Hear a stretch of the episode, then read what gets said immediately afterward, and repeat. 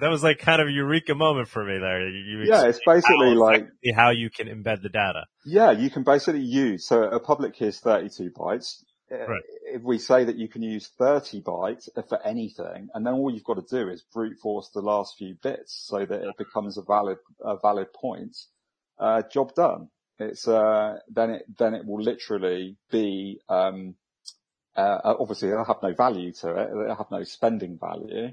Um, but it will be data that's on the blockchain that's not part of the financial transaction. This week on Monero Talk is sponsored by Cake Wallet. Store, send, receive, and exchange your Monero and Bitcoin safely on iOS and Android too. Cake Wallet is open source and you always control your own keys. And by Stealth EX, an instant exchange where privacy is the top concern. Go to stealthex.io to instantly exchange between Monero and 450 plus assets without having to create an account or register and with no limits making Stealth EX a simple way to purchase Monero with crypto anonymously.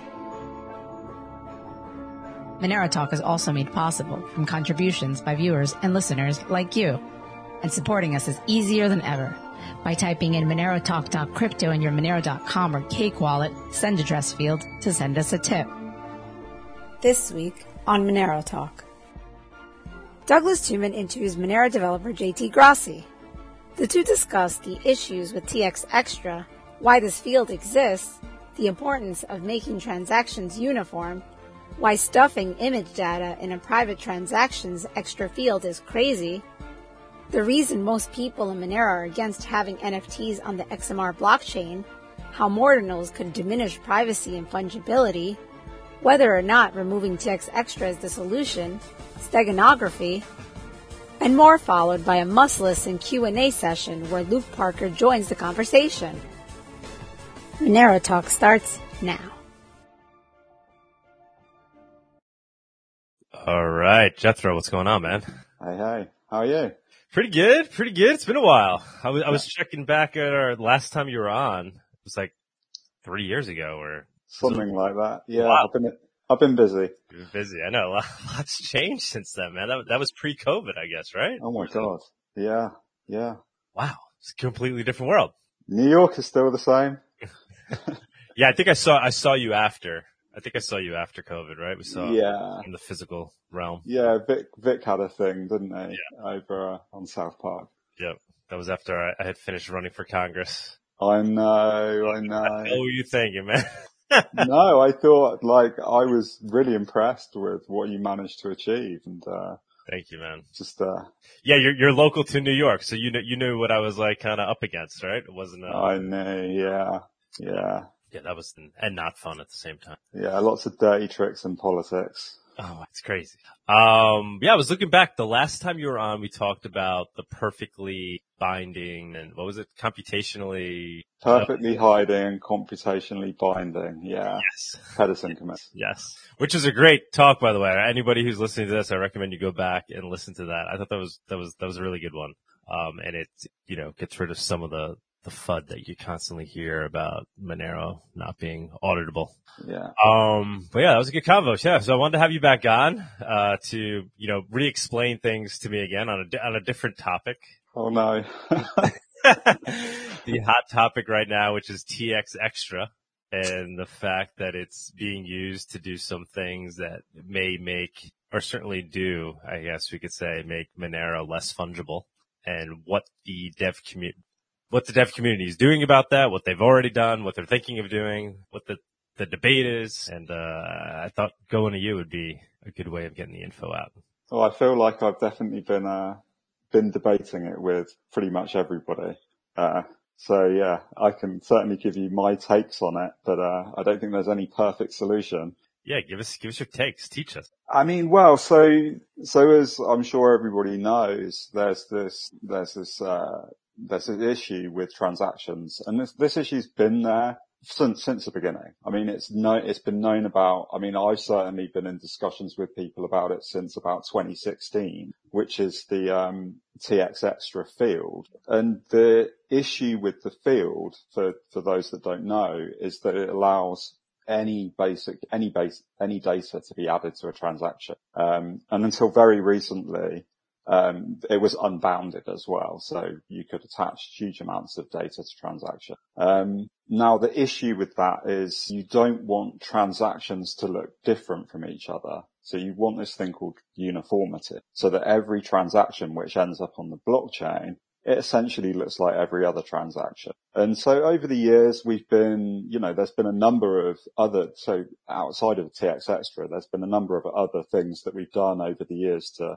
create uniformity. So for example, um, the ring size in, in the beginning, um, it like it, you could choose your ring size. Like everybody could have different ring sizes, which meant obviously, uh, transactions would stand out. There'd be, there'd be different transactions with different ring sizes. And so you could have an exchange, for example, that was always using, I don't know, off the top of my head, like five, five, a ring of five and everybody else was using a ring of one or whatever, whatever the amount was, mm-hmm. that basically they're, they're different. So, so one of the changes, you know, very early on, uh, was to have a fixed ring size. And some people use like incredibly large ring sizes too, right? Like, yeah, they, yeah, they, they were. I mean, the, but the issue is, is that everybody was using different sized, uh, rings and the wallet software allowed you to specify how many ring members you would have in your transaction. So that was quickly, um, quickly done away with by using a fixed ring size. So then every transaction had exactly the same ring size. So there was one element that we could uh, make the transactions more uniform. Um, and there's been, you know, there's been other things as well. I mean, there's been, uh, there's, there, I mean, there's been, there's been a number of things over the years. I mean, that was just one that sprung to mind. Um, and so, so with transaction extra, the, the thing is with transaction extra, we do actually use it right now. Let's, let, we need to set that record straight as well. Like it is used in a normal transaction right now. The, um, the transaction, uh, public key goes into TX extra.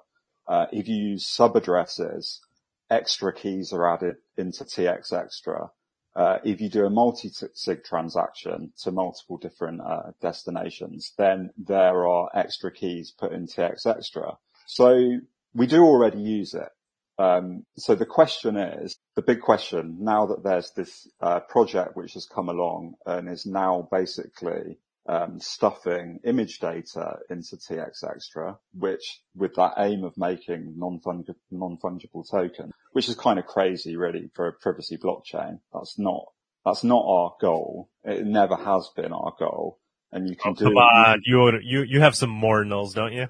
No, I don't have any. I, I really don't because like there are plenty of other ways of of of creating image data stored on blockchains, other blockchains that are far more um, suited to the task at hand because they're not privacy blockchain. Um, so, so I mean, this is an interesting point because like uh, uh, somebody that's not close to the community may look at this as a discussion about whether it's Monero, like people within the Monero ecosystem, either for or against NFTs on Monero. Right. But that's not really the discussion, um, because, uh, those that have been into Monero for any, any length of time, pretty much there, I mean, like, it's over, the overwhelming majority do not want to have Monero used for, uh, for such purposes. The, the design of the, the whole goal of this is fungible digital cash. And that is the, the goal of the project. The goal of the project is not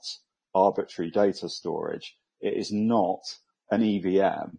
It is not any, any number of other blockchain goals. Our goal is fungible digital cash. And so the overwhelming majority of people in the ecosystem, it's no question that they're, that that overwhelming majority do not want NFTs on the Monero blockchain. So if you move past that part of the discussion, you're then into some more nuanced arguments, which are, well, there's, there's two, there's two sides to this. So one is, okay, well, what else do we use t- transaction extra for? So there are other use cases that haven't been developed yet or are in development. So for example, like atomic swaps, mm-hmm. um, which could, could require um, storing extra data in the in the transactions. It makes complete sense. Just like subaddresses, when subaddresses were developed, if we didn't have transaction extra, we would have had to have added new fields into the actual transaction.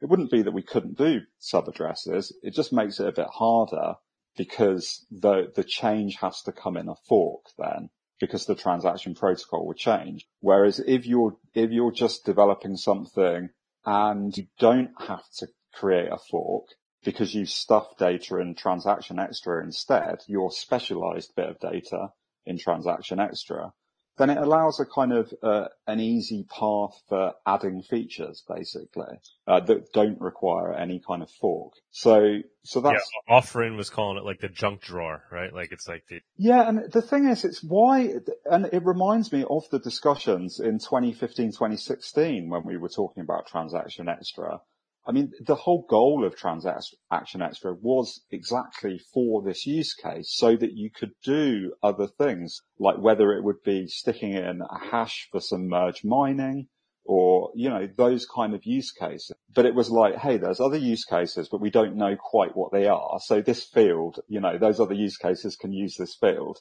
Um, the problem is with that, again, is that they're, they're going to st- stand out like a sore thumb because transaction extra isn't uh, it isn't validated in in any way other than size, uh, which, as I mentioned, was unconstrained until until uh, patch very recent. So so that so that's one side of the argument. It's like okay, well, this field is great for adding features or adding unknown features in the future uh, without having a hard fork. That was its original intent. That's how it's been used to date. Um, but now it's being, I like to say abused because now it's being used for things that aren't for the, the, aren't to the goal of fungible digital cash. They're to right. some other goal. And in this case, it's ordinals, obviously. So putting image data on the blockchain and it not being uh, fungible at all. Their, their whole idea is that it's non, non-fungible. The problem is with that, it's not that, it's the people and that are, that are, that their goal is fungible digital cash. They're not against using the data, like using the blockchain for other things per se. It's the, the problem of it is the, the impact to privacy that it can have. And the reason that it impacts privacy is because of the fact that we have ring signature and ring signatures use decoys and if you're using decoys that are known, so they're non-fungible decoys, you're basically discarding those decoys and you're, you're, you're essentially making it, you're, you're reducing the, the, the set of, of, of potential decoys that a transaction could be spending. So it harms privacy on, on that level. Um, and that, that's really what people are, are, generally against. Right. Like if, if we, if it could be done in a way where it wasn't affecting the, the anonymity set for, for decoys or wasn't, wasn't Thank affecting you, the yeah. fungibility overall, nobody would care, right? Sure. Like go, go have fun with your, with your ordinals. Well, but, yes and no. I mean, there is another, there is another, another, okay. uh, there is another thing to do with this though as well. It's not like, okay, they're not impacting privacy, therefore, hey, go and do whatever you like with it okay. because it, there's a, there's a, there's another impact to, yeah, exactly. So if somebody is stuffing lots of data on the blockchain, that impacts every person that runs a full node. And sure, they may run a prune node. So great. Like that's one way of, of combating that is by basically saying, okay, well, we'll prune off all of the t- transaction extras. Uh, you know, that is one solve, but it's like, all I'm getting at is there are other implications. It's not just, although it's the biggest one and the primary one that we're focused on, being the the the, the reduction in your decoys. Um, the other, there are other impacts. So there's an impact to cost and storage. Um, so all of these things would come into play if something like Mordinals really took off. I mean, right now the numbers are tiny. Like it's really, it's, it's really not taking off in any big way. Um, and I'm like, I'm pretty confident. I mean, here I am putting it down on, on recorded, but, um, I, I honestly think that it's going to come and go. uh, ordinals. But the, the, whether it comes and goes is besides the point. It is still something that needs fixing because even if we, even if ordinals doesn't become really successful, um, that doesn't mean that somebody else in the future doesn't, doesn't do something similar. You think it is naturally just going to come and go on its own and that there's not a real desire for it? I think, I think so. I mean, if you, I, I haven't looked at it in great detail, but if you think about NFTs on other chains, like the reason that they're, part of the reason why they're successful is they can be traded. Um, I don't know that there's, there's a particular trading platform for Mordinals right now. I think it's, I think right now it's just one of those fun things that people want to do. You know, they think it's fun. It's like, hey, I stick a, an image on the Monero blockchain and it's, I don't think there's any like big financial thing behind it right now. Right, just kind of a novelty. Like, I yeah, thank you. Exactly, a novelty. Like I've got one of the few Monero NFTs that are probably ever gonna exist, you know, cause it's gonna go away. Um, but yeah, so I guess, I guess the point, yeah, I was like Monero community, I know, like I personally would be okay f- with it if it wasn't ex- affecting fungible digital cash. And like you said, it's doing that in two ways. One is the privacy and the second is just the overall efficiency of the system, which affects fungible digital cash, right? It makes the system not as usable for digital cash purposes. If transactions become more expensive and whatever, it becomes the, the nodes are getting too large too fast, right? So all, all those Yeah. things play into it. But Exactly. for the end of fungible digital cash is what we're always keeping in the back of our mind as we make these, these design decisions. Yeah, and like I think it's worth like it's also worth pointing out that although although um, Tevador uh, recently did the patch to constrain the size of TX Extra, so it's not now like 1060 bytes, so just over a kilobyte. Mhm. Um, that wasn't like that wasn't on its own like a, a thing to try and stop Mordinals. It was really plugging a gap that should have been there early on. Like the fact that there wasn't uh, some kind of reasonable cap on the size of TX Extra was kind of a mess. Um, I mean, there is an overall transaction weight that that can't be pushed, but um, for example, but here's the thing, like, so the, the cap at 1060 bytes is basically saying we don't want unconstrained data added to the blockchain.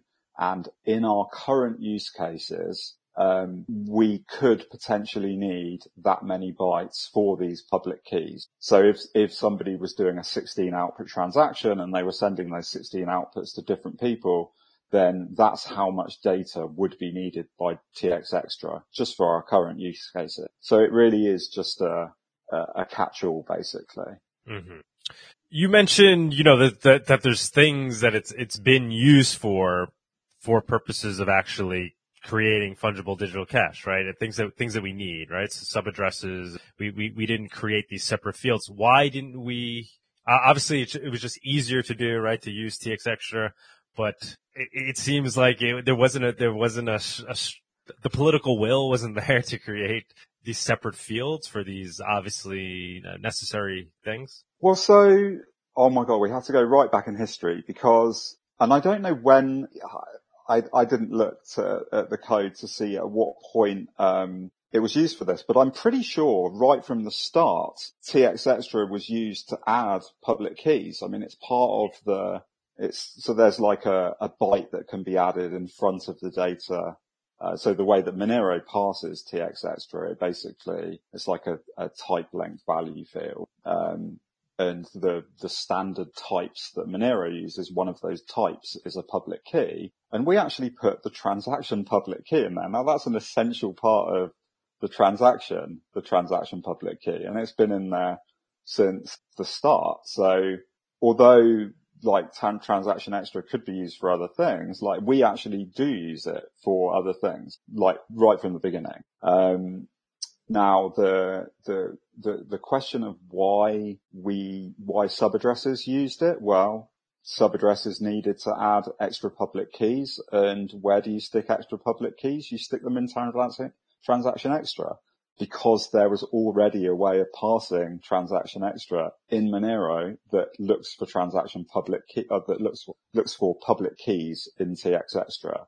So it's the, the natural place, but as I said, like if we didn't have transaction extra, that doesn't mean that we couldn't do what we, what we need it to do. We would just add an extra field for, um, for, uh, for subaddress, uh, public keys. We could add a field for the transaction public key, which I'm surprised we don't already have, by the way. I mean, the fact that we, we stick it in TX extra is kind of odd because it's needed, um, uh, verification. So so the so the the question there. So this comes on to the questions of okay, well, how do we deal with transaction extra now that there really is something that's that's essentially attacking the chain, uh, an idea that's essentially attacking the chain. Um, it just brought the discussion back to the forefront. Really, there's no there's been no hostility. There's not really been any huge disagreements even. I mean, honestly, I've been in many of the discussions or, or watched many of the discussions as well. Um, and it's an interesting problem to, to, to, deal with because there is no, there's no perfect solution for it in, within our current, um, transaction, you know, with our, within our current transaction protocol. There's no easy fix for it. Um, and I can talk about those if you like, because they're the, they're the things that we're, we're basically every time where there's a Monero Research Lab meeting about transaction extra, I mean, there's like a poll put up and there's lots of discussion and like, honestly, even myself, like I can change my mind. I think I've changed my mind like four times already on which, which way I think is the best way. I mean, there isn't a perfect solution. So it's kind of like anything at this stage where I stand is like anything is better than the status quo. Um, but the, the, the initial move that was made to limit the size, uh, obviously you think that that was a good idea, right? Oh yeah, absolutely. Yep. I mean, that, that, it should have been there before. I mean, right. like we don't want, we don't want arbitrary amounts of, uh, non-transaction data being added to, to the blockchain. Have we seen the effects of that? Has that affect, has any, have you kept your eye so, on that? Has that actually affected the, the Mordinals thing? so we... it's only just been merged into a point release that hasn't even really been announced much. Um, I mean, certainly pools uh, will have been updating. I mean, I've updated a couple of pools um, to to use the, the point release. Uh, I don't think, like, I don't honestly think it's going to have much impact on Mordinal. Um, and and I can tell you why as well, because a Mordinal transaction, I imagine, is like one output actually has some kind of uh, piconeros assigned to it, and another, and, and then and then they actually stuff the the image and transaction extra, and probably a couple of extra bytes. Um, but even with the cap, I mean, you know, a lot of the images that, that you see on Mordinals, I mean, they're, they're way less than a kilobyte anyway. So they could quite easily, uh, continue to add images in TX extra as it stands mm-hmm. right now. They just, all they have to do is make sure that they're not adding loads of other transaction outputs. If they add loads of other transaction outputs to the same transaction that's adding the data, um, then yeah, then, then it may impact it, but that's, that's not how people eat it, so. But what it did mostly is send a strong message that the Monero community is interested in, in deprecating this, the ability for Mordinals to exist. So this is the initial step we're taking because we can do this right away but beware, we're going to be taking more steps against this. So you may not want to be, get so invested in this concept of Mordinals because it's probably. Yeah. Yeah. And I think that's, I mean, that's, that ad, but that, where you're going with that is an interesting angle to where the conversation goes, where I was saying that like there is no perfect solution. There's, there's basically two or three kind of ideas that are, that are, that are being honed in on. Um, so yeah, one of them, so one of them is complete transaction extra removal. So we just completely remove the field and the transaction protocol, whether we do it before Seraphis or not, I, I don't know, but um, we could remove transaction extra. We could add the other fields that we need for the current transactions that the that the wallets can do.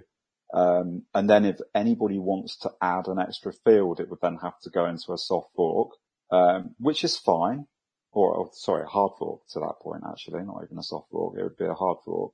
Um, because there, we'd have to actually add something to the transaction protocol and the transaction format. Um, so that's, that's one route. The, uh, the problem with that route or the, the, the general, the general um, consensus of, uh, or not even consensus, but the, the known problem with that, and, and that's steganography. So steganography, there's really little we can do to stop somebody that really wants to add data to the transactions. They can do that. They can do it in outputs. They can get somewhere between, uh, probably, I, th- I think, I think I was saying uh, around 20, but, um, I think it was Serge, uh, pointed out that it's actually Serge or Ortevador pointed out, Sergey or Tevador pointed out it's actually more like, uh, 30 bytes that could be used in transaction outputs. Uh, so a transaction output is 32 bytes and it's, uh, it's a, it's a public key. Uh, so it's, um, it's a curve point on the, on the ED25519 curve. Um, but it turns out that there's so many curve points, uh, you can stuff, you know, up to, so let's say, let's say 20, between 20 and 30 bytes of any data and then just brute force the last few bits of the uh, of, of, what you're what you're setting as the output key, um, just to find an actual uh, a valid curve point. So essentially, people can still they can uh, still. That's how that works. Thank you for explaining that. That you just that was like kind of a eureka moment for me there. You, yeah, it's basically how like how you can embed the data. Yeah, you can basically use so a public key is 32 bytes. Right. If we say that you use 30 bytes for anything, and then all you've got to do is brute force the last few bits so that it becomes a valid a valid point. Uh, job done. It's uh, then it then it will literally be um, uh, obviously it'll have no value to it. It'll have no spending value. Mm-hmm. Um, but it will be data that's on the blockchain that's not part of the financial transaction. And that's um, acceptable by the network. By and the yeah, exactly. Yeah. And it will be accepted. And there, and there's really, and, and, it's not just the transaction outputs that that can be done. And it's also in the range proof. Um, so there are other, it's not just transaction outputs that, that how is it, how is it done in the range proof? Now that you just explained it's, that it's, exact, it's exactly the same concept. Okay. Exactly the same concept. You, okay. Like, so you're basically, you're, you're making a range proof that if you remember what a range proof does, all it is doing is saying that it's essentially a positive value, mm-hmm. um, uh, so, so, that you don't, you can't create coins out of thin air by providing a negative. Um, so that, look, it, look, the point is data can be like, if you use steganography, you can add hide data in the transaction. So the knock, the, and, and here's where I, I go one way or the other with this because part of it is by making a change as drastic as that. I mean, it really does force things like ordinals. They really have to work to, to do their thing. We're basically saying, Hey, we really don't want your use case on the blockchain. And so we're going to make it hard for you. And okay, it, it's not really, really hard, but it's it's a barrier. And we're also, as, as you mentioned a second ago, we're basically saying that we don't we don't want this crap on the blockchain. Um, so it's a strong signal and it's a, uh, and we're providing some kind of disincentive for them to do it in the first place. That's what we're, that's what the goal is here at the end of the day. The goal is to, to make it either financially, uh, prohibitive or, or, or whatnot. I mean, that's, that's the goal. And so, so there are other, so there are other things. So, so we just talked about the removal. So removal, okay, the problem with removal is that, that you, somebody could still get around that because they can use steganography.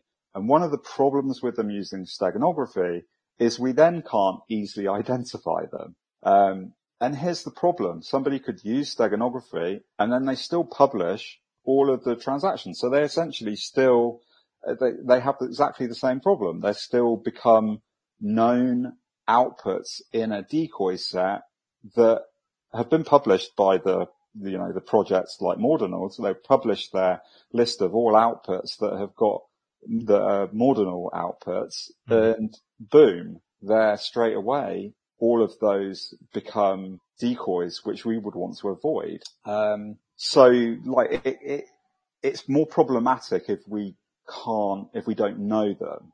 Um, now there is a tool uh, which surprisingly, and I don't know the, the background for why, but we did, and you'll remember this. There was a there was a fork of Monero that was was kind yeah. of like they were airdropping and that impacted privacy because they were basically, um, people were claiming coins on this other chain, uh, using their output. So we, we knew that like it was obvious that they were they were they were actual outputs that people mm-hmm. own mm-hmm. uh, that were unspent, and so a tool was developed at the time called the Blackball tool, Blackball, right? Blackball. And what that did was it basically said, okay, all of these outputs, we know that they're, we know that they're bad. We don't want to use those in, in transactions. So, hey, you can run this, this tool.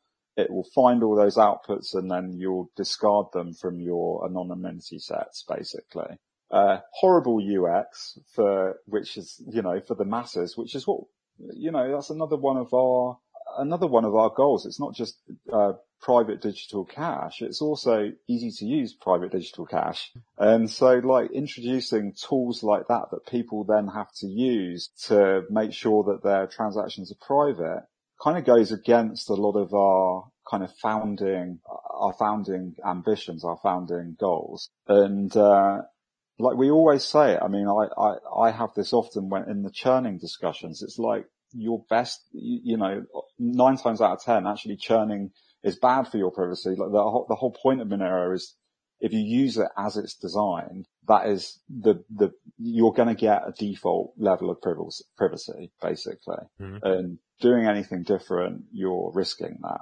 So we don't want to have, uh, we don't want to develop a tool that's going to start blackballing again. Um, I think it's a horrible UX.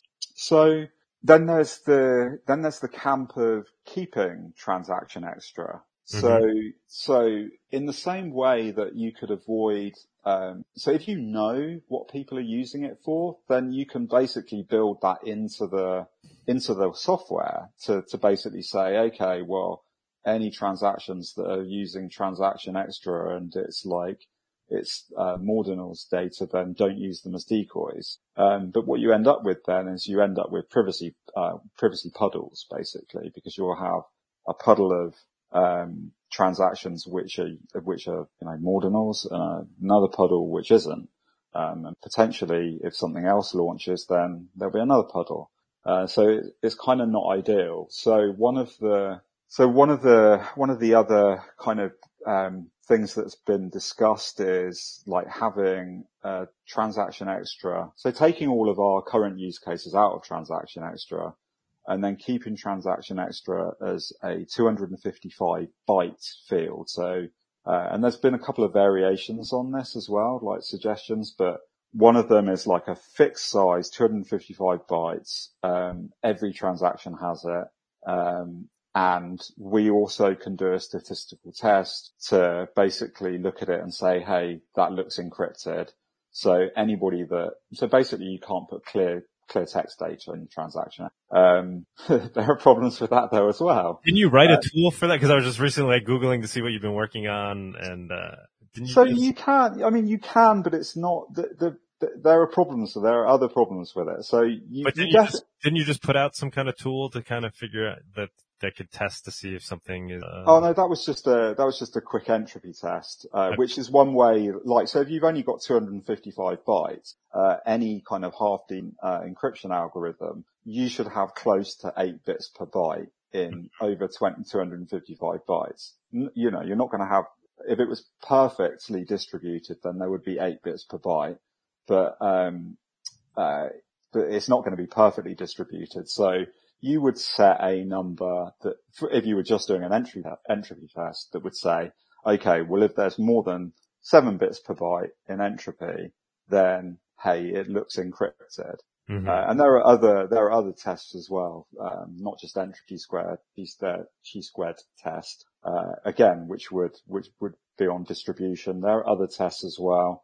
Um, and they're quick tests as well. They're, I, they're, I, you know, none of these tests, you know, you're, especially if you're only looking at 255 bytes, these tests can be very, very quick and they, so they can definitely be done at, at relay. Uh, so your node sees a transaction coming and it does its quick statistical test on TX extra and it says, Hey, yeah, this looks encrypted.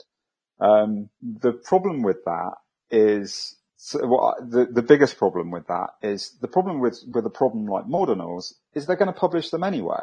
so you're still going to know. So the encrypt, like even if we're for, eh, forcing encryption at over 255 bytes for everybody, the problem is the kinds of projects that would use it would potentially publish them anyway. Right. So we're back at square one in that sense. Right. People are still adding. I mean, the the benefit here is over the steganography, so to speak.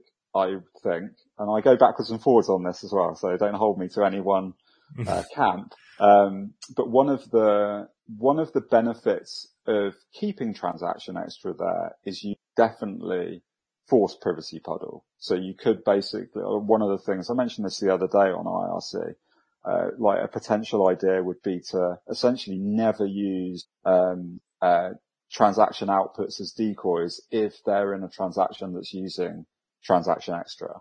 Uh, so that's one way of doing it. Like basically having a, having a transaction extra either on the transaction or not on the transaction at all. You end up with two very strong privacy puddles and I, am not sure that I like that idea, but there's potential ideas. Wait, how does that work? Can you re explain? Well, so basically, you, like the, the idea would be you just don't use any outputs from a transaction that use transaction extra.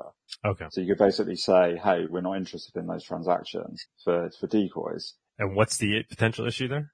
Well, the the potential issue there is that you end up with these these two puddles basically. These two that you know you'll have a puddle of transactions that have transaction extra and those that don't. And there will be there could be many valid use cases of using transaction extra. You know, the one that comes to mind often because I'm in the mining sector is uh, the use of it for merge mining, um, which is a very valid use case for that kind of field. Uh, like is for sticking a hash in there. So it, it's not ideal, basically. Um, so that, look, there's there's no perfect uh, there's no perfect outcome, and so another another another. So I had a long discussion with Alex at local Monero, mm-hmm. uh, and where we were basically hashing out something, and he actually he actually won me round on a thing that he was suggesting at the time, which was okay. Well, what we do to really um, like his his start, and I'm not holding him to this in the same way that I maybe sure. should hold me to my thing because none of them are perfect uh, outcomes. But um, like he, the discussion we were having was about actually removing transaction extra entirely. So you're basically limited to steganography if mm-hmm. you're going to try and do something like Mordinals. Um, and the the other the addition that we were talking about though was also only allowing two outputs. So you're really restricting the amount of data that could be added into that transaction. So if somebody wanted to do an inscription, uh,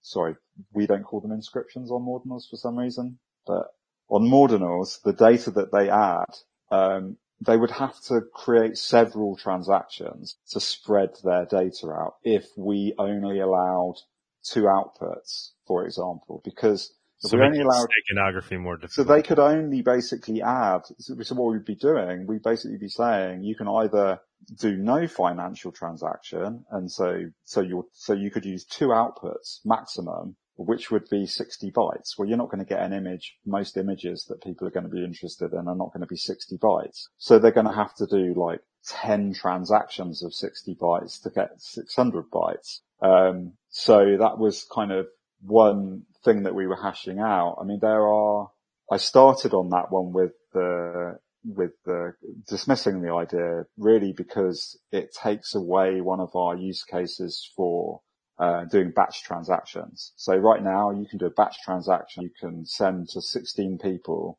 in one transaction. Um, and so the use cases for that are typically uh, centralized pools or exchanges. We do um, it. We, we, we yeah. send that's just exactly, exactly.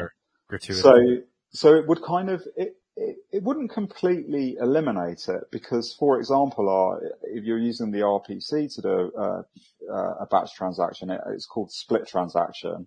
And what it will do is it will create as many transaction transactions as are needed based on the protocol. So if there were only two outputs and you wanted to send to 16 people, well, that's fine. The wallet would basically create you your eight transaction. Um, the downside of this, of course, is we're, we're forcing somebody to create more transactions. And so there's, you still have the pollution. It doesn't solve the problem, basically.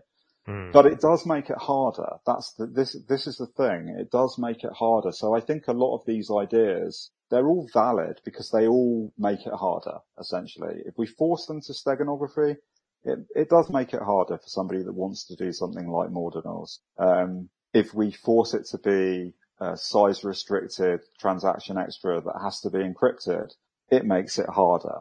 Yes, sure. I mean, like maybe 50% of the uh, images would pass a, an encryption test. Uh, that's fine. It doesn't matter. It doesn't matter if some get through because we're not concerned with the few. We're like with the with few getting through. We're concerned with making it harder, and there would be a, a significant number that wouldn't make it through without providing some encryption on it. We're, it's all basically just making it harder for people to to misuse. Um, the of course, I, I haven't spoken about this at all yet, but it does come up in the discussion because here's the thing, like there is, the, as I mentioned at the start, there's nothing we can do to stop steganography. That's like, that's a known thing. There's nothing we can do to prevent that. We can make it harder, sure. Um, the real solution is, uh, a full membership proof, uh, but we're just not there yet uh, we're some way away from. I mean, we're still working, uh, you know, personally, but there's people working on Seraphis to increase our ring size. Sure, that'll increase the ring size, but if 90% of that ring is sticking as transactions from Mordinals, then there's still not much use, is it? Like, but if we were using full membership proofs, then this wouldn't be a problem at all. So when we when we had uh, Justin on last week, so he basically was outlining the slipped out, um, seeing the roadmap as being this initial step we took, which is limiting TX extras field, right, overnight. Yeah. Um, then you know next hard fork coming to consensus on limiting TX extra and encrypting it. Yeah, well, I, I, think the, the next hard fork will probably either remove it entirely or it will keep it and it will be encrypted or at and least have after, after that, you know, try to, you know, wait for the full membership proofs, right? And that's when the real ultimate solution comes in. I mean, that's, that is, the, it is the ultimate, ultimate Oh, speak today. It's the, the ideal solution. You, have explained things in, in ways that uh, have yet to be explained to me, so. It is the ideal solution as a full membership proof, but I think we're some way off that right now. There is really only a minimal amount of, um, investigation into full membership proofs right now. Most of the effort that's happening right now is into Seraphis, rather than full membership proofs. I suppose the idea is that Seraphis will at least make it, it will at least make the ring sizes much bigger, uh, which will alleviate the, the problem somewhat. Um, and it's also, as I understand it from the design, it should be easy to switch out the membership proof as well. So when, when and if I, shouldn't say if, I'd say when. When, when we hopefully have a full membership proof one day, um, then hopefully that can just be plugged into Seraphis, mm-hmm. uh, or that, or that membership proof swapped, so to speak. Right. The way Seraphis is architected, you could yeah. swap component, uh, potentially more easily swap a component out. Like yeah, exactly. Exactly. So what so where do you currently fall? Like what, what do you, in, in your mind, what do you see as being the ideal road development roadmap? I don't know. I don't know. I don't know. Like I, I, you could, like anybody could swing me in a, in a 20 minute conversation. I can, like, I can, I can convince myself one way and then switch 20, 20 minutes later. Uh, I think right now, I think the next, so the first logical step's been taken, right? So we, we're, we're limiting to 1060 bytes for the current transaction. I think the next logical step is probably to reduce that size down to the 255 kind of byte size. Uh, and the reason I say that is that that is a size that is big enough to store a few hashes in. So a hash being 32 bytes, that's like that's a good chunk of hashes that could be added. And, and like most use cases for, for that field, and it's the same with, um, with Bitcoin, uh, the OP_RETURN field, which is, I mean, that's, that's smaller than 255 bytes. So it's 80 bytes, but, um, the, the idea there is that it's big enough to stick a hash in there and, and sticking a hash in there is beneficial for merge mining. It is beneficial for other kinds of protocols like atomic swaps or whatever, whatever the use cases is. 255 bytes is generous for, from a, uh, from an extensibility standpoint. So I think, I think the natural easy path would be to restrict it to 255, move our fields out of transaction extra and, and I do think a statistical test is worthwhile. It doesn't have to be perfect. It just has to be something that adds another hurdle Mm-hmm. And that, that's all it, that's all it would be. Um, and it, and it also wouldn't add, like we, we'd have, obviously have to make sure that it, it it's a very quick test. Um, I think that's, that, that's more, it's more important that it's quick than, than it's, than it's, um, than its result being correct. Um, it's okay to let some stuff through that Right, like said, as, long as, as, long as, it's creating some friction and, and, yeah, exactly, exactly. That's all it would be for. Would be creating friction. That's where that's kind of where I stand. But then I say, you know, like I said, I had that discussion with Alex uh, from Local Monero, where I kind of got swung round to to his uh, where he was leaning most at the time, which was uh, was was actually just taking doing getting rid of transaction extra altogether. Um, and then we just like we just have to fork in features as as and when you know somebody needs to do it. If if if somebody starts doing some big merge mining thing, let's say Tari really takes off, and so we need to add some data into into a field, then we can add a dedicated field for that use case, and it would be small. Um, I don't know. So then, what is really the biggest risk with that approach? Is such that these new I there it would reduce the amount of experimentation that can take place before these type of I, ideas can begin to be. Real. I don't buy that argument though. I, I don't actually buy that argument, and I'll tell you why. Because you can do the experimentation without it being on mainnet. Right. That's the thing. If you if you've got enough people that want to try it, like there's nothing stopping you creating a fork of Monero uh, with your code change in it stick the stick your code change and a pull request in Monero, knowing that it's probably not going to get merged, but one day it might. I mean, think about like the way that Bitcoin is. Uh, I, I need to be careful with what I say here. Not that not that Bitcoin is perfect by any any stretch of the imagination. It's not, but the the notion of like basically proposing a change, uh, getting kind of some consensus behind it and then getting it merged like it would be the same thing. I mean, like somebody would develop a feature. Let's say somebody wanted to do um, some atomic swap and they needed, let's say they needed two two fields. They needed 64 bytes. Well, then they would, in their development, they'd obviously add these extra fields that they would need to the protocol. And then if there was consensus amongst the community that it was a, you know, a good addition to add, then it would get merged. That change would get merged. And it's as simple, as simple as that. It's not, it wouldn't, it doesn't stop innovation. It just makes deployment a little bit harder. Well, I guess it, arguably it stops innovation in that, you know, it, TX extra allows you to test it in, in the real world to see if there's adoption thing that you're trying to test, right? I mean, like for example, know. we have uh, Luke Luke Parker's waiting. I think he's going to jump. Like if you can join us actually after this and, and do some. Oh, great! But you know he's he's building Serai, right? And I know. my understanding is it's it's utilizing TX Extra. Uh, yeah.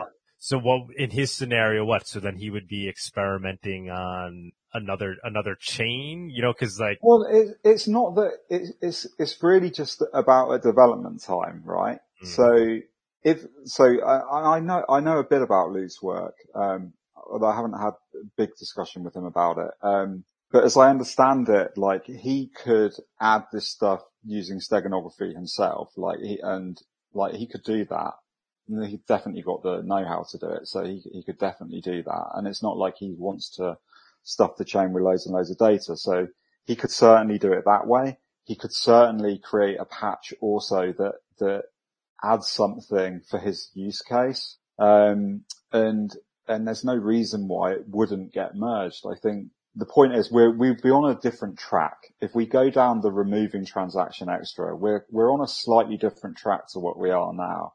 We're basically saying, look, hard no right now, you've got to come to us with a use case, um, or you can go the hard path of using steganography. Mm-hmm. Um, it's not ideal. Don't get me wrong, which is why I kind of, I lean or, uh, so, so sorry, Alex. I, uh, I kind of lean more back to the other way of using transaction extra as it was originally intended, which was this field to, to basically add some data. Cause I honestly think that, and it's not just Luke's thing, like anything that wants to do something uh, that's outside of the protocol, they're almost always going to need to add 32, 64, 128 bytes. And so I think a 255 byte field is, is probably sensible to keep. Um, today anyway. Yes. So I feel today. Uh, you, yeah, I know. As you're talking, you had me convinced that we should completely deprecate it. Um, but now you it's me back the other way. I want people to know though as well, like there isn't, like there's no real hostility here. Like it's not, it's not some hostile debate. So if, if anybody sees that and anybody sees people like trying to spread FUD about the kind of situation, it's really not like that. I mean, there's probably one person out of every thousand that, that right. tries to get argumentative over it.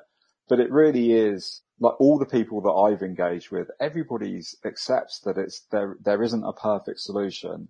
Like honestly, most, most people get the pros and cons of, uh, of both approaches and probably most people have fallen in the same camp that I have where I've probably changed my mind five times. Um, but here's where I ultimately stand on it. Any change is better than no change. Do something that's that's where I really stand. I would not be opposed to somebody that said, "Hey, we're going to get rid of the field and we're going to force like we're going to force only only two outputs." I would still rather that than the status quo.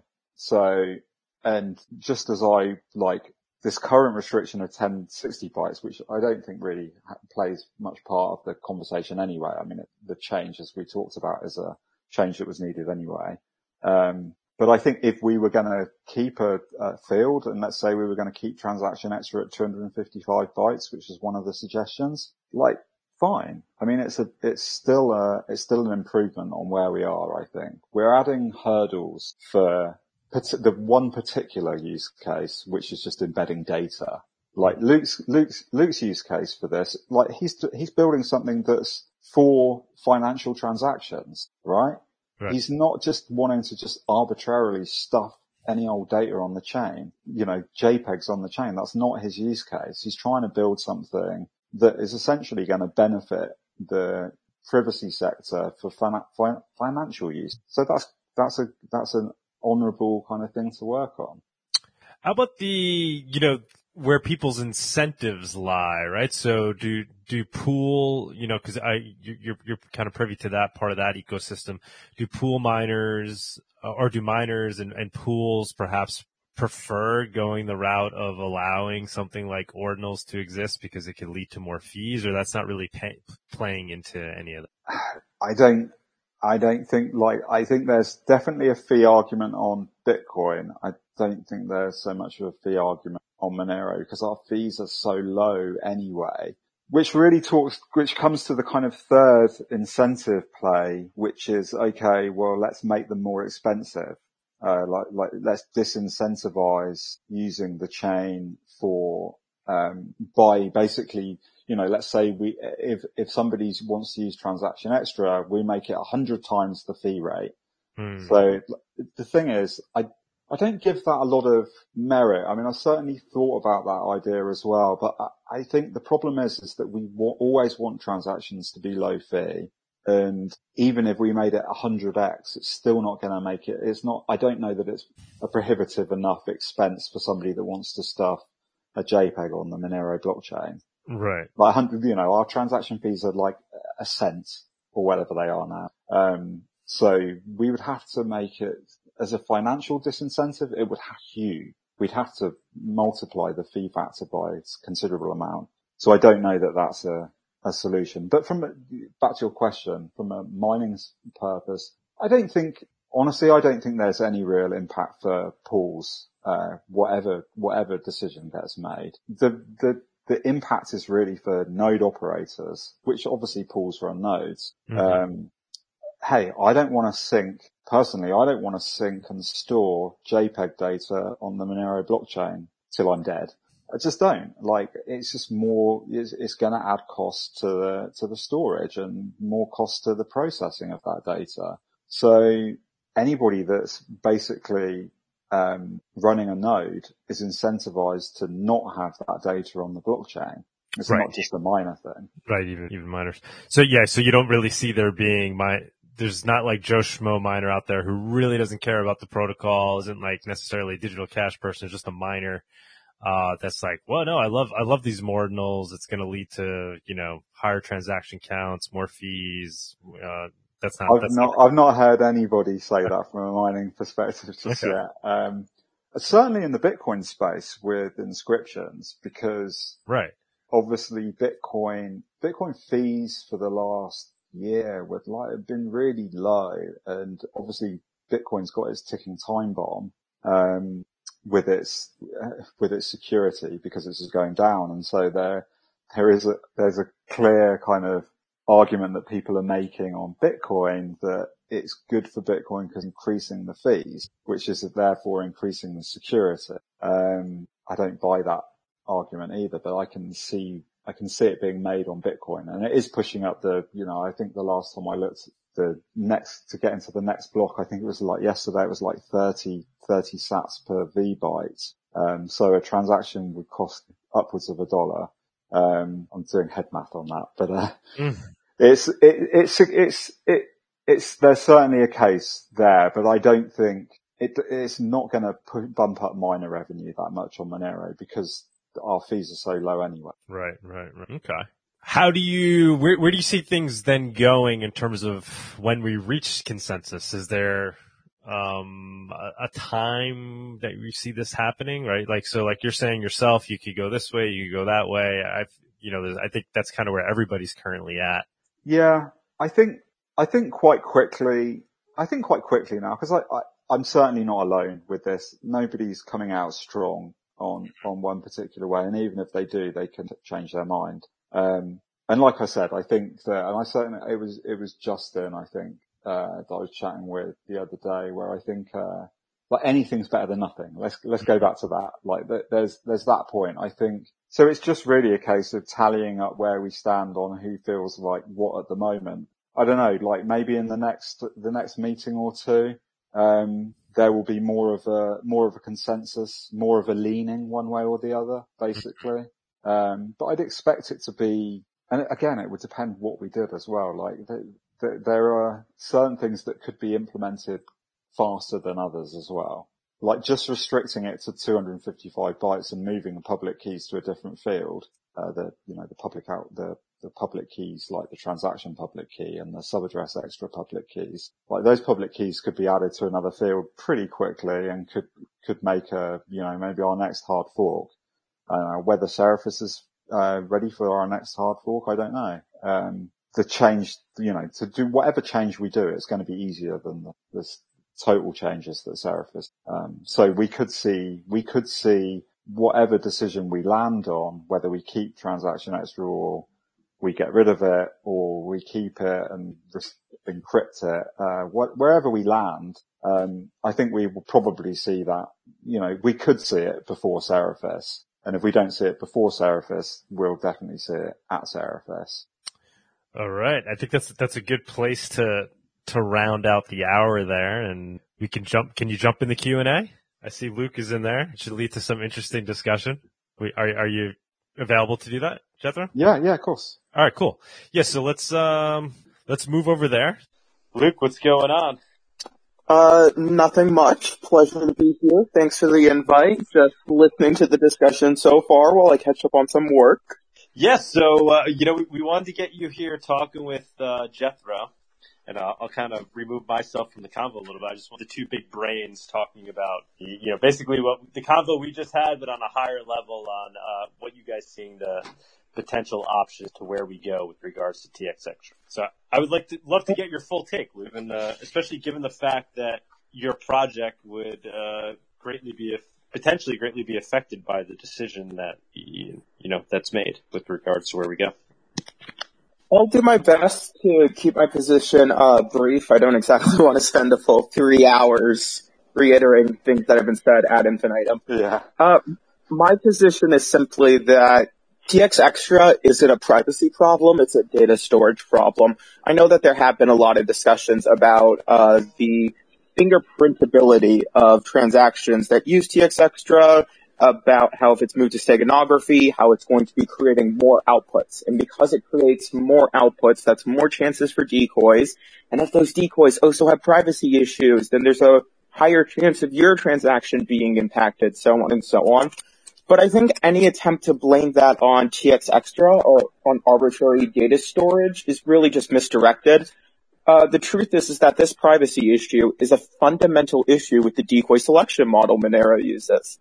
It doesn't matter if it's TX Extra making a transaction look different. It doesn't matter if it's someone creating 16 outputs and we start assuming those are data transactions.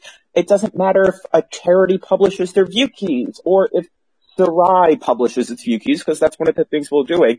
The end result is some decoys have their have their value as decoys reduced. But that's while TX extra is one way that may happen, it's really just a problem with the decoy model. So when it comes to privacy, I really rather keep those discussions about the decoy model and about moving to uh, full chain membership membership proofs which would be done with uh, what's colloquially called snarks, which was briefly brought up earlier. I won't go too far down that rabbit hole either. Uh, but since, in my opinion, transaction extra is a data storage issue, my stance is basically, I don't want people uploading, you know, 200 megabytes of ugly images onto Monero so they can do a grift over here. I'm not trying to say all NFTs are grifts. I'm saying the concept of ugly mo- monster pictures on Monero. I'm pretty sure that's a grift. Um, and as part of that, yeah, I think TX Extra should be sanely limited. That doesn't stop people from going to steganography, and steganography is going to be less efficient than an arbitrary data field because even if you're using elliptic curve points, those are 32 bytes by default. Only about 30 bytes are going to be usable with steganography.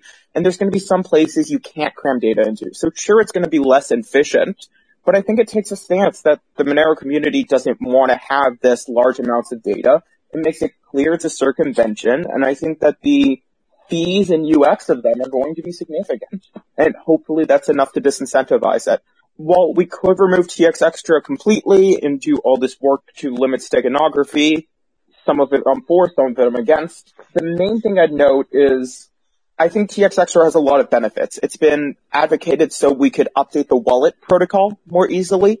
Uh, this was mentioned with like the transaction keys, which is what powers ste- stealth addresses being included in transaction extra. Uh, when we move to sub addresses, we change how the transaction keys are in TX Extra technically we didn't have to launch sub addresses with a hard fork simply because it didn't affect any of the protocol consensus rules. Transactions were still validated the exact same way. It's just transaction extra had a, more data in it. So TX extra, one reason for keeping it would be the ability to change the wallet protocol, including in ways that would improve privacy and improve the user experience without having to hard fork. Uh, I can appreciate that even if it's not my biggest concern. But the main reason I like TX Extra is because I think there are legitimate use cases for short segments of data. Personally, I kind of cap out at the 255 byte mark. Um, whether that be Serai, whether that be someone putting 32 bytes of a hash onto Monero to make a commitment, I think there's use cases for short segments of data. And Monero might disagree with me as a whole, but I do think we should uh, keep some amount of data. We just shouldn't keep the ability to upload files. All right. I, I guess Jethro, I mean, you, you don't necessarily disagree with any of that, right? I mean, what's your, your response? No, I mean, that, that's right. I mean, that, that, that was a lot of the, the same dialogue that I went through as well. I mean, I, I, I agree. I mean, I think, I think there are plenty of valid use cases for sticking, for example, a hash on the blockchain that's not part of our current use case. I mean, merge mining is the, the most obvious one, which is, uh, you know, a great way of allowing extensibility uh, without um, without polluting the Monero blockchain.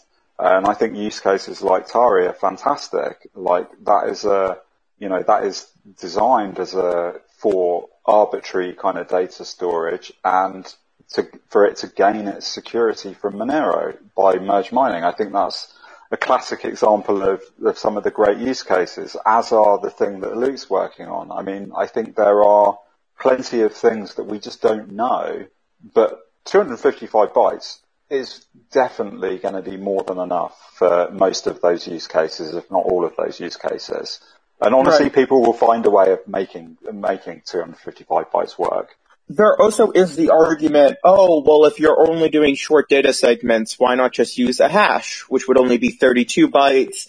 And if it's as small as 32 bytes, we could uh, feasibly like force everyone to have it. And if we force everyone to have it, then you can't tell which transactions have data and which don't, and there's benefits that way. The reason why I still want messages on chain, and I'm saying this not to clarify anything, I just wanted to provide this bit of context. Yeah, yeah. Um, the reason why I want the ability to do messages on chain and not just hashes to messages, which, you know, with all computer science would still say, yes, this is the message in this transaction. The issue is then you have to go find the message. So I can put a hash of the message in a Monero transaction, and later I can go on IRC, I can go on Twitter, and I can be like, yep, this is my message. I had the message at this time. Here's a Monero transaction confirming that. But I still have to provide the message somewhere. And this is actually the main problem Serai started facing when I looked at ways to not use TX Extra. Uh, our use case flow is uh, someone makes a Monero transaction, they sent it to Serai, and with it they say, I want Bitcoin give me Bitcoin to this address. If you decouple the message from the transaction, uh, Serai may not know what to do with that transaction. It will say, oh yes, I see it has a message. I know the message exists. I don't have the message though. Because I don't have the message, I don't know if this should be exchanged for Bitcoin. I don't know if it should be swapped for Ether. I don't know if it should be swapped for whatever else. So that means we now have to set up a way for users to publish their message onto the Serai blockchain and or at least to the validators of this Serai blockchain. The easiest way is simply to make an RPC call. But this means that if you connect to, you know, some node, it can actually censor your message. And if it censors your message, that means you'll still send your uh, Monero to Serai because you already made the Monero transaction, but you'll be unable to provide the instructions for it. And that means Serai now has your funds. It can't return them because you can't send Monero back. Um, and that's a can of worms for another day. Um, yeah. But it also can't, you know, exchange your Monero for the Bitcoin it wanted because it never told you. And you as the Monero user would then have to, you know, set up your own Serai node to guarantee an RPC connection. And it's all this work just to solve the problem that if you split up the message from the transaction, you now have to deal with making sure both of them are delivered in order to get a successful swap. Whereas if you put the message into the Monero transaction, you only have to be sure the Monero transaction is delivered. And if the Monero transaction is censored by a malicious Monero node, then you didn't lose any Monero because you never actually spent your Monero. So that's kind of the reason why, for Serai at least, making sure the messages are present in the transaction is beneficial and why just doing hashes doesn't exactly work for us. Yeah, I mean, I, I use hashes as just an example, like the, the point being that... Oh, there the, are plenty of systems that work with just hashes. Yeah, yeah, it, but it's like, and, and your use case, like 255 bytes is probably going to be more than enough, I would imagine. Uh, even if we like listed Wownero, uh, after, uh, you know, Seraphis comes out and Jamtis happens, uh, I think a Jamtis address is 114 bytes. Jamtis being the new addressing scheme under Seraphis. Um, I think it's 114 bytes. So even if you're like, oh yeah, I have Monero and I want to swap to Wownero, you're going to specify the 114 byte Monero uh, address to send your Monero back to if something goes wrong. The 114 byte Wownero address and then maybe like 10 bytes of swap data. And as a whole, you know, even with these much longer addresses we'll have under Seraphis, even if you're using two Seraphis coins, yeah, we'll still fit in 255 bytes. Exactly. And, and, and here's the, here's the other point there as well. I mean, like, we don't, a lot of the decisions for Seraphis haven't been nailed down yet as well. I mean, this is, we talk about this as if it's part of the Seraphis, change. It's not necessarily. This is the, this change to TX Extra could quite easily come before a deployment of Seraphis. Um, so I think there's there's still a lot of unknowns, but I think we just need right now we just need a kind of loose enough consensus, okay, this is where we're all leaning right now. We're mostly leaning on the side of keeping it and keeping it at 255 bytes or whatever. Or, you know, I think even if, even if that's where I'm swinging today, that's where I'm leaning today, sorry, on, on the, the keeping of it. I mean, I also can still see the arguments of removal and and you'll find your workarounds with the removal as well. I mean, you'll use steganography to stuff whatever data you need there. Um, I don't think it's a, the problem is with steganography, I don't think it's a perfect, we're never going to be able to do away with steganography.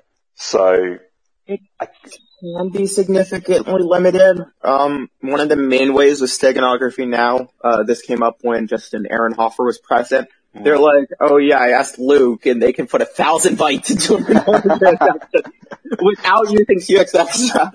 yeah, exactly. the main way that occurs is actually via the ring signatures we currently use. So yeah. uh, with Seraphis getting rid of ring signatures, that number's going to go down quite a bit. But no, it's still not going to stop the ability to put a couple hundred bytes of data in, and that's just how transactions are. And if someone puts data into outputs, that does not harm privacy under the decoy model. What harms privacy is them then telling people and that exactly that have no public. actual value. Yeah, exactly. And it's basically people just publishing their view keys. The reason we call TX extra such an issue is because people aren't encrypting TX extra and people can make assumptions about what outputs in transactions with TX extra are. But if we really want to talk about failures of the decoy privacy model, I'm going to point everyone to snarks. Yeah, I mean that's the thing. I mean, look, and and you know me as well. I mean, I I I definitely I acknowledge the problem there as well. Like, obviously, the ideal solution is full membership proofs. I just don't like. I I don't think we can move to a full membership proof model fast enough. Like, I think that's some time off. Like, there's a lot of effort now going into Seraphis. And I think the next logical step will there'll be extra effort going into looking at full membership proofs. So we're, we're certainly years away from a, from a full membership proof, I would imagine. Um, and so, so, so we just, we, we just have to, we just have to do what we can as, as, as we see the problem. And, and that's basically what we did with, uh, with the PR8733, with the, with the restrictions of 1066, 1060 bytes for TX extra. You know, we can make a, we can make an incremental change uh, to to restrict that even further and just change uh, tweak our protocol so that we add our keys our current um, keys for like sub addresses and multi-dest outputs um, to a to a to a separate field um, and we can even go to the extreme of, of Alex's of, of um, only having two two output transactions to, to, to further limit the uh, the, the ways in which people can add data in, but none of them solve the problem. But so it's kind of whatever we do is just a step towards the, towards a full membership proof. Like we're taking baby steps. We know that there isn't a perfect solution right now. Um, so we just have to do the, the thing that, that minimizes, uh, that minimizes mischievous use of the data and, um, and at least steps in the right direction of of limiting people basically uh, yeah, stuffing data on the blockchain, just stuffing non-transaction data on the blockchain, which I think, uh, like, overwhelmingly, most people seem to agree that, like, we don't want, uh, that that's not a, a use case of Monero that we want. Like, overwhelmingly, I would say. Good stuff. Good stuff. Guess who's back? What's going on, man? You have, you have a question to ask, uh, Luke and Jethro? Yeah, I, I guess I was going to just offer a little bit of pushback. I felt like earlier there was a characterization of the community not having consensus one way or another, leaning one way 20 minutes and another way the other 20 minutes. Just two weeks ago, we were absolutely ripping on Bitcoiners for having fun, uh, NFTs, excuse me, on their blockchain. And if anything, I think the consensus is rip the thing out completely that that might be an overreaction because it's not possible because it's steganography, blah blah blah. But um, I think the whole consensus is we don't want monkey pegs, ape pegs on the blockchain. We don't want bloated uh, blockchain issues with the nodes. Um, Great. I think that's actually the consensus. Yes. Well, to chime in a bit, I, I don't think anyone's at. I, I don't I do agree that there's overall consensus. We don't want, you know, one megabyte monkey JPEGs or even, um, would probably say monkey JPEGs of any type. A few people might not mind pixel art that's a few hundred bytes. Uh, but the main thing I wanted to reach out is when we're discussing reaching consensus, what we're really discussing reaching consensus on isn't our opinions on NFTs, which is relevant. It's about the technical steps we want to take to either encourage data, limit data, or provide a best fit for data. And that's the problem that needs to be reached consensus on because there are calls to remove TX extra, uh, which I, if I had to guess right now, I would say is 50-50. There's about yeah. half of the people who just want to remove it, but the other half does want to keep it. And then there's discussion among the group who wants to keep it. And there's discussion among the group who wants to keep it. Oh, do we want to keep it where you can have up to 255 bytes? Do we want to keep it where you can have up to 512 bytes? Do we want to keep it as an unlimited field? Do we want to force encryption on it? Do we want to have everyone always supply a fixed 256 byte segment so you can't tell which transactions have data and which ones don't? Personally, I think that's a bit spammy and we should have TX extra remain optional. There's the question of should we only allow 32 bytes? So you can publish a commitment to data, but not the data itself. Therefore, ensure. So it's because there's all these different paths that the issue of consensus is being raised. And while there are, there is overall consensus that this is a problem and it does need to be worked on. And that's why we recently uh, pushed out a patch that limited the total size of TX extra within a single transaction to 1060 bytes. So there is consensus that it's an issue. There is consensus that it needs to be worked on. And there has been consensus on the first step, setting a higher bound. The question is, what do we want to do from a design perspective and what do we want to do from a practical perspective from here? I haven't really heard uh, having them expire You talked about a whole lot. Having uh, a distributed permanent storage, online storage platform is bad. But for your for your use case for Serai, it seems like you would only need a temporary notepad essentially for your transactions. So there actually have been a few discussions about having it be prunable. Uh, especially so uh, pruned nodes don't have to keep copies of TX Extra. And if we're discussing from a design perspective, you know, if we were building TX Extra today, or as we're discussing hard forks or moving to Seraphis, yes, I believe it makes sense for TX Extra to be prunable. But I don't think the entire network, this is me personally, I don't think the entire network should prune the data because no, Serai does always need to be able to point to the data and say that was the data at one point, and there's a bunch of discussions there, and if a significant amount of the network is pruning the data as soon as they receive it, then it effectively performs an eclipse attack where nodes that may want to have the data aren't connected to any peers willing to carry the data. So there were, again, there were discussions on this. It went down a few different routes about how it would be relayed, about light nodes, about changes to the transaction format, about is this just a commitment scheme or how do we make it better than a commitment scheme and still have Monero suitably relayed? So it definitely has been something discussed. It's just a lot of effort. And because it's a lot of effort and you don't have agreements to make this effort and to work on it, no one's exactly put forward a full proof of concept because there'd be a lot of hours that may not be appreciated. Uh, yeah, and I'd also add that like the the prunable, the notion of like prunable data, like it would very easily be prunable. Like I think there's there's no reason why we can't have transaction, like assuming that we move obviously move the things that we need in the transaction, like the extra public keys, somewhere else, there's absolutely no reason why we, we wouldn't have add transaction extra to one of the one of the data fields w- which would be pruned. And if that's in the same model that we're already pruning, there will always there will always be nodes that have got that data. Um, so I wouldn't I wouldn't that's one of the benefits I suppose of how we prune right now. Um, you're essentially working on a, a, a you're, you know, you're retaining a random shard.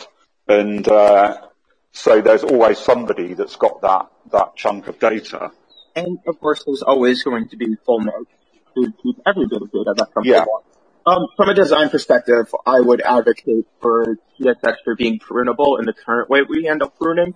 Um, the design discussions that came up a few, uh, two or three meetings ago, uh, were about a distinct pruning system tailored around TX Extra, so no light node had to keep any copy of the data. And under that, there were a lot more discussions about it. Yeah. But if we just simplify it to the current pruning model, yeah, I would support that. Guess who's back? Where where do you currently stand? Are you in the completely deprecate TX Extra camp? Um, I am for limiting anything that strays from the mission of being money. Period. I, I don't care about any bells and whistles on the side at all. I think this whole issue coming out and kind of blindsiding the community shows that anytime you add any unnecessary feature, it, it adds a vulnerability. Um, I wish, I think we should try to be as ossified as possible, um, and only focus on very cautiously branching into, um, better ways of, uh, providing private digital cash. So if, if that includes snarks or whatever, fine. It doesn't sound like that's been audited enough to, have the trust of enough people. Um, I feel like uh, Zcash was characterized as being the scientist and Monero as the engineers recently by uh, um, Anon shopper. Oh, you're going to drag me into an argument now. I have a well, comments to make when I'm allowed a moment. If you want to finish your question or comment, of course, go ahead, Jeff, you back, but I do want to reserve a spot after. yeah, I, I, would, I would, I wouldn't characterize it as academics versus engineers. I would characterize it as move fast and break things approach because they have a much smaller market cap. They have much less responsibility to, uh, and they're centralized. It's easier to make those moves. Um, I would rather be a little bit more towards the Bitcoin side of how slow development and cautious development is. I mean, not obviously not to that extreme, but um, if there are people who are in our camp who are saying this hasn't been audited enough. Um, for instance, Howard Chu has some criticisms, and if he's saying that there's problems with Z-snarks, then uh, well, I am more leaning towards okay, let's be cautious about that. And anything outside of those necessary changes for the mission of money, having a note like I don't want people writing on the back of my dollar bills. I, I don't want a, APEGs at all. I don't want distributed. I don't want Monero being used as distributed cloud storage. If anything, every time there's a um, a hard fork, I would love to rug pull anyone trying to pull put eight pegs on the blockchain or War and Peace or Encyclopedia Britannica. I mean, it's money. Fuck them. I, I don't care about their issues or their, their business model is not my problem. We we need something that can actually perform as money. Anything that ventures outside of that mission opens up doors of unknown consequences, in my opinion. It's very concerning. I'm not a software engineer. I'm not a computer scientist. I, so I'm already kind of looking at anything that's changing from that mission or adding any kind of essentially distractions or cracks as something that's very concerning. And I'll just leave it at that, I guess. And I, and I don't think it's 50-50, uh, people on the fence. If people could get rid of any kind of storage on it, I think it's much higher. I think there's been kind of a lot of talk about well, there's nothing we can do about it. So a lot of people are throwing their hands up. That might be a large chunk of people. But a lot of people were saying, we can't defeat ASIC miners. Well, we defeated them. Um, I think somehow there's a clever solution, no offense to anyone on the call, that stenography, stenography can be defeated. We can prevent blockchain from having to be used, be able, being able to be used as a distributed cloud storage where everyone else is having to buy gigantic memory allotments for housing APEGs or War and Peace or Encyclopedia Britannica. I think there probably is a solution. I, I just, I, am skeptical and I kind of don't buy it. Just like, well, uh, so the main thing I wanted to talk about, um, and this is part of a wider set of commentary I've been building up. Um, and to be clear, I'm going to be a bit of a dick here, and it's not personal to anyone on this call, I promise. One thing I've been frustrated recently in the Monero community is people who don't understand the issues commenting on the issues in certain ways. Monero has a very open development process and it's one of the things I love about it and I wouldn't change it for anything. But I am personally frustrated when people who don't have context on issues and hear about it start commenting. And I feel like this happened a lot with TX Extra. I feel like TX Extra became a very socially commented on issue. And this actually led to multiple comments on the GitHub issue, which already had over a hundred comments. This led to multiple comments just saying, my opinion is we should do this. When that had already been discussed several times and restating it doesn't mean anything one person chiming in and saying that's their advocacy when it's clear they haven't read through the prior commentary on it and they aren't contributing new takes on it, new methods, new contributions, it really just becomes further noise. And I'm not trying to say that means the community's opinions are invalid because no, we are here to listen to the community. Monero isn't decided by its developers. While the developers may put forth code edits, it's there to serve a community. If the community doesn't like the developers, they can and should get rid of those developers. But when it comes to the prior comments being made about snarks not being uh, sufficiently reviewed and being cautious, Monero has always been cautious. It's one of the good things about it. It's one of the things I appreciate about it.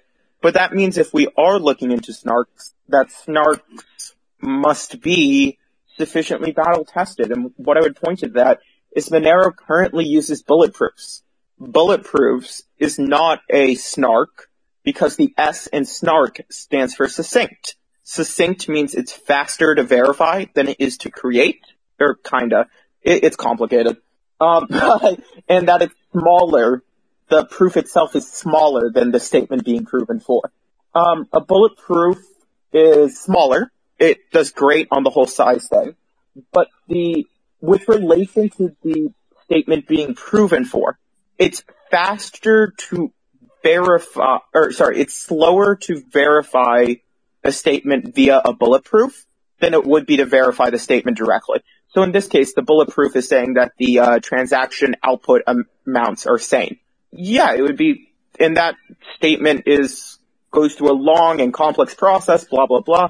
Technically, there's overhead when you verify it in zero knowledge via a bulletproof, and because there's overhead to do it in zero knowledge, it's not a succinct narc, a snark, it's technically just a small narc, where the S stands for small instead, because it's smaller, but it's not faster. Um, when we discuss snarks with Monero, we aren't discussing things like, uh, there's this one very famous snark called a Groth 16. A Groth 16 requires a trusted setup it requires some group to get together and set it up. And because of that, it's never really been considered for Monero. But it came out almost 10 years ago and has been used extensively and has extensive academic review and has proven security in multiple different ways. I think it's unfair to categorize snarks, of which Groth 16 is arguably the epitome, as questionable or breaking edge when it's eight years old, if I recall correctly, and has number of deployments and number of scientific review. Well, we can say, yeah, but it has a trusted setup and it's therefore not fit for Monero. And I would agree with that.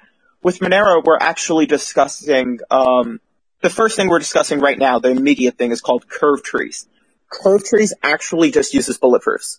Curve trees, which we would use to achieve a full chain membership proof, it literally defines itself as a pair of bulletproofs.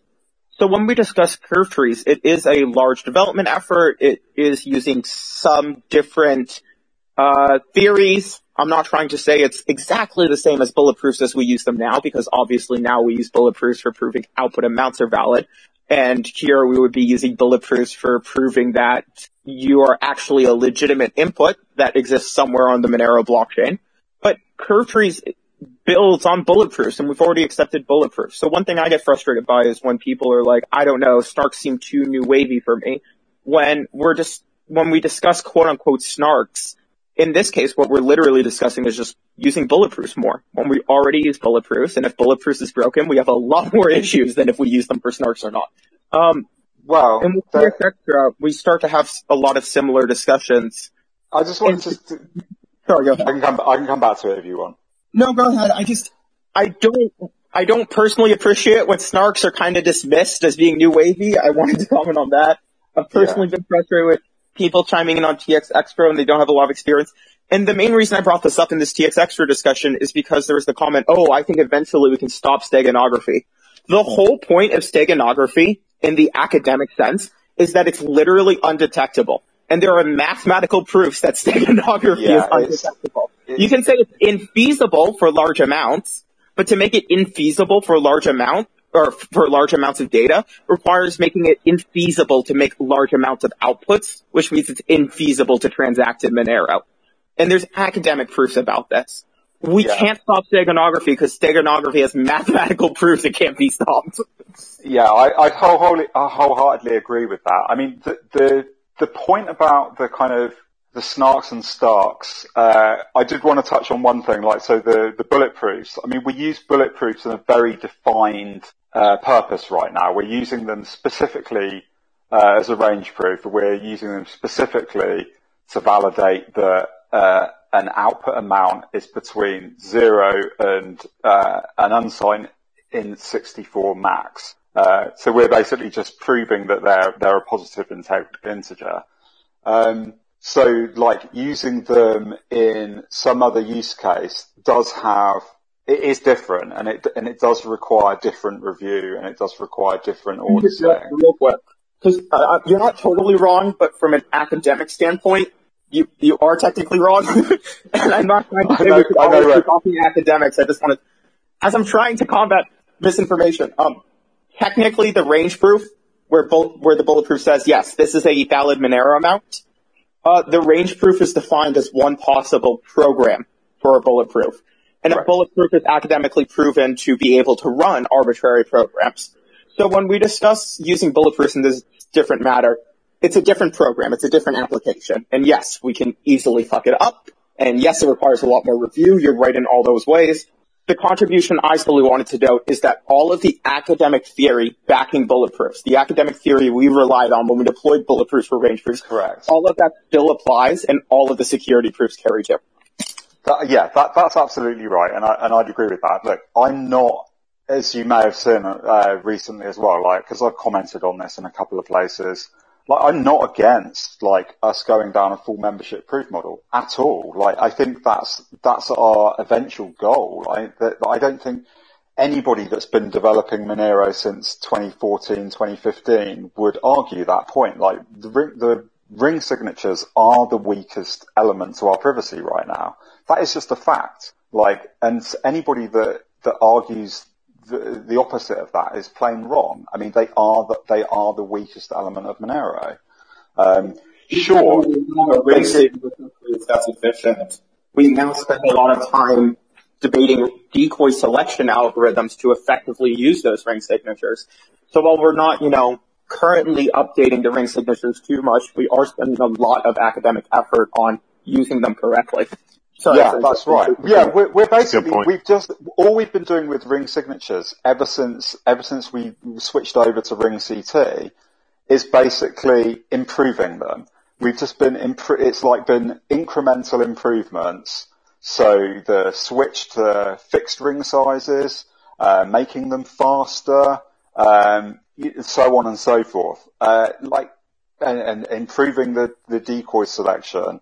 Uh, all of these elements, all of these elements, all of these elements are incremental changes to to a to a proof that is basically limited in size, which is what the ring signature is. It's limited in size right now to an anon- anonymity set of 16.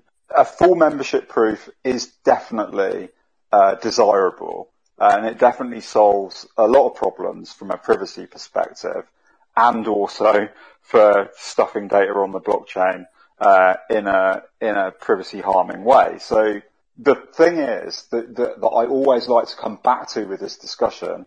That's for later on. We're not there yet. It, we're, we're not at the stage where we've got enough um, resources working on a protocol that is full membership proof based.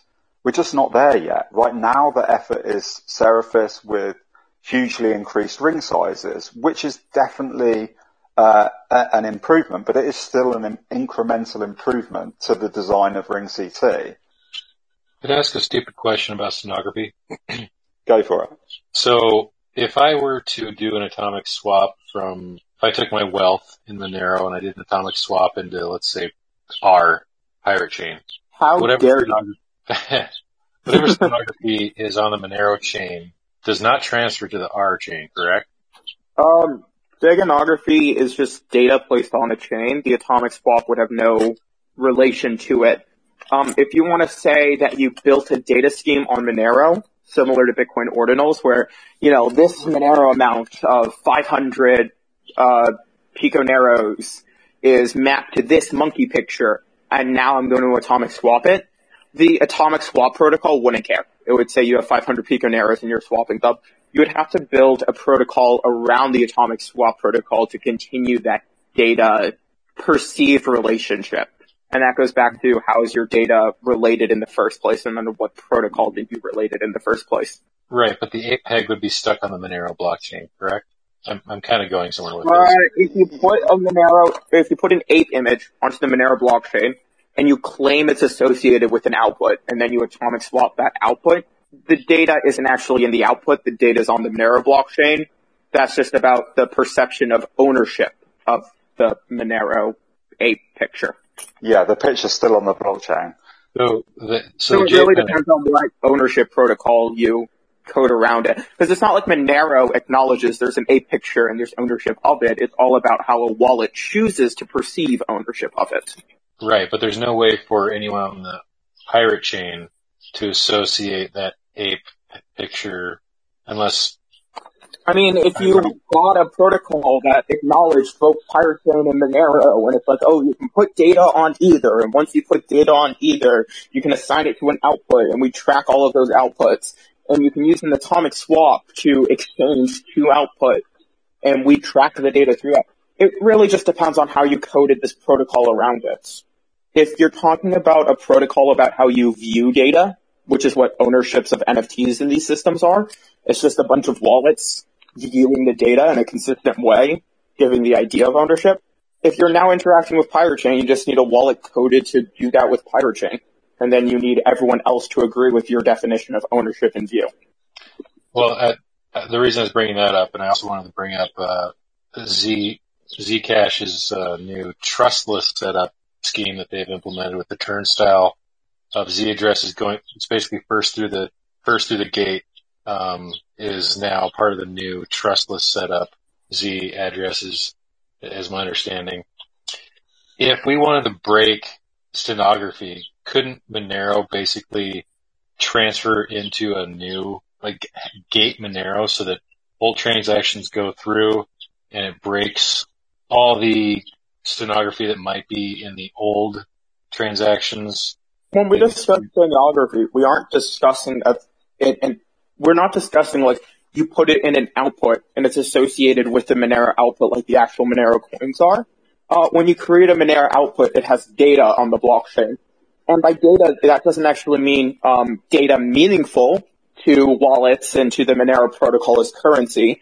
The data on the Monero blockchain is just about how the Monero protocol is representing itself through a variety of ZK proofs and so on. Uh, so the steganography isn't putting it into the output as in the Monero wallet protocol, like the Monero as a currency protocol output. It's putting it into the output as in the ZK proofs and data we use to achieve the Monero protocol.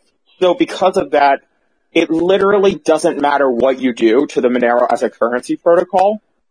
Doesn't change the fact that the data isn't in the Monero as a currency protocol. It's in the Monero as an implementation protocol.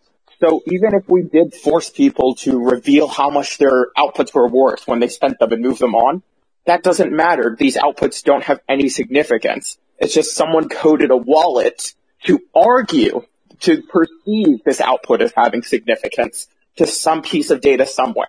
You could write it where you have a torrent. You know, you upload your monkey image to a torrent site. And then you're like, okay, I am saying that this output is ownership of that. As long as you have a Python script coded to do that, congratulations. You have now argued that under your Python script, ownership of this torrented monkey picture is associated with your Monero output. And that's that. You can then code your Python script to transfer it. You can code your Python script to detect the change of ownership in all of these different ways. But it, none of it matters to the Monero protocol. And even if you're forced to reveal the output amount, the output amount itself doesn't matter. And there's no actual data in the Monero output amount anyways. So it, like, yeah, you can code a higher level protocol to view anything it wants, any way it wants. but none of this steganography is actually in the Monero as a currency protocol. It's just in the Monero as an implementation protocol. And I think that's the confusion. So there would be no way to basically create a gate so that old Monero goes through the gate, goes on a new blockchain that's pruned even, so that it's no longer, what is it now? Uh, almost 60. Uh, how big is the current blockchain for nodes? Pruned or unpruned? Uh, unpruned. I think it's, it's like 150 or something like that. So there's no way to send Monero basically through a gateway that restarts you, the. you could build a brand new chain and argue it's the real Monero. I mean, we could get together, you know, create a new Genesis block, have the value with the, have the Genesis block say, here's how much Monero would supply, and then code it where anyone who burns their Monero on Monero, uh, can submit a proof that they burned the Monero to get coins on the new chain. It would be restarting the entire chain. There's no way anyone would ever agree to that. But that doesn't mean the data isn't on the old chain. And that doesn't mean you couldn't update your wallet software that's perceiving ownership to carry that perception to the new chain. You could have your old wallet, which says, yep, here's the data with this output. Oh, this output was burned to create an output on the new chain. Well, guess ownership follows because it's all about how your local wallet perceives it. And you can make any piece of local software perceive anything it wants as anything it wants. You just have to code it to do it. Right now I can fork the Mordinals software and I can add a system that perceives ownership transfers and people can be happy with that. And then I can fork it and say, oh, now all the ownership happens on Ethereum. You know, I looked at all the Monero perceived ownership transfers. I copied them onto Ethereum. Now my fork of the wallet software will only acknowledge the ones on Ethereum. And that's how my wallet perceives it. That doesn't mean people burn their Monero outputs for Ethereum ones. It doesn't mean that they sent their Monero to Ethereum. It just means I edited my code for the perception of ownership to now perceive ownership on Ethereum. And anyone can do that. And it all just depends on what the people who want to perceive ownership agree is the way to perceive it. If the community went with me and they're like, yeah, Ethereum's the better platform. Let's just use Ethereum ownership. Cool. Then according to the community of people who had NFTs on Monero, they're now NFTs on Ethereum. How it works. It's all just about how your software perceives it based on how it was coded to perceive it and who goes along with you. So when you say the wallet perceives it, are you also talking about the actual data being stored as well, or just a reference point is being stored that might refer to an external uh, server? You're are you saying the, the data? Code could be anything. All of this, all of these protocols have nothing to do with the Monero protocol. They may use certain app, certain implications of the implementation of Monero to achieve their protocol by using Monero as a messaging layer, but none of it actually connects to Monero outputs and because Monero doesn't validate these messages that these wallets are passing and calling NFTs, the wallet is just applying its own view of the messages. And as the wallet is a piece of code, anyone can change, anyone can code it to view the messages a different way and handle it differently. So there's, in your opinion, there's no way to prevent someone from uploading 4K version of Avatar. What I was saying is that turnstiles don't magically break perceptions of ownership and that you could code an NFT software. So even if you did have to reveal your Monero amount and then make it private again, you could code your NFT wallet thingy to handle that. When it comes to uploading amounts of data via steganography, steganography's original purpose was to hide data into something else. It was meant to be a counter surveillance device. And as part of that, yes, it has been made undetectable when you put it, when you send Monero to someone, you use their stealth address, you create an output key, and that output key looks like a pseudo-random 32 bytes. If it didn't look like a pseudo-random 32 bytes, it could potentially break Monero's privacy. So because it's some presumably random 32 bytes, it turns out you can use most of those bytes for data. And the Monero protocol will never be able to tell because random bytes look indistinguishable from other random bytes. So as long as you make your 30 bytes of data appear random, which is trivial to do, the Monero protocol will never be able to detect or to stop it because there are, it's just, steganography is perfect if you code it properly. If someone then wants to upload the entire 4K copy of Avatar to the Monero blockchain, 30 bytes at a time, I don't like that. I am horrified, but there's nothing Monero can do to stop them if it appears identical to regular outputs, unless it bans regular outputs as well.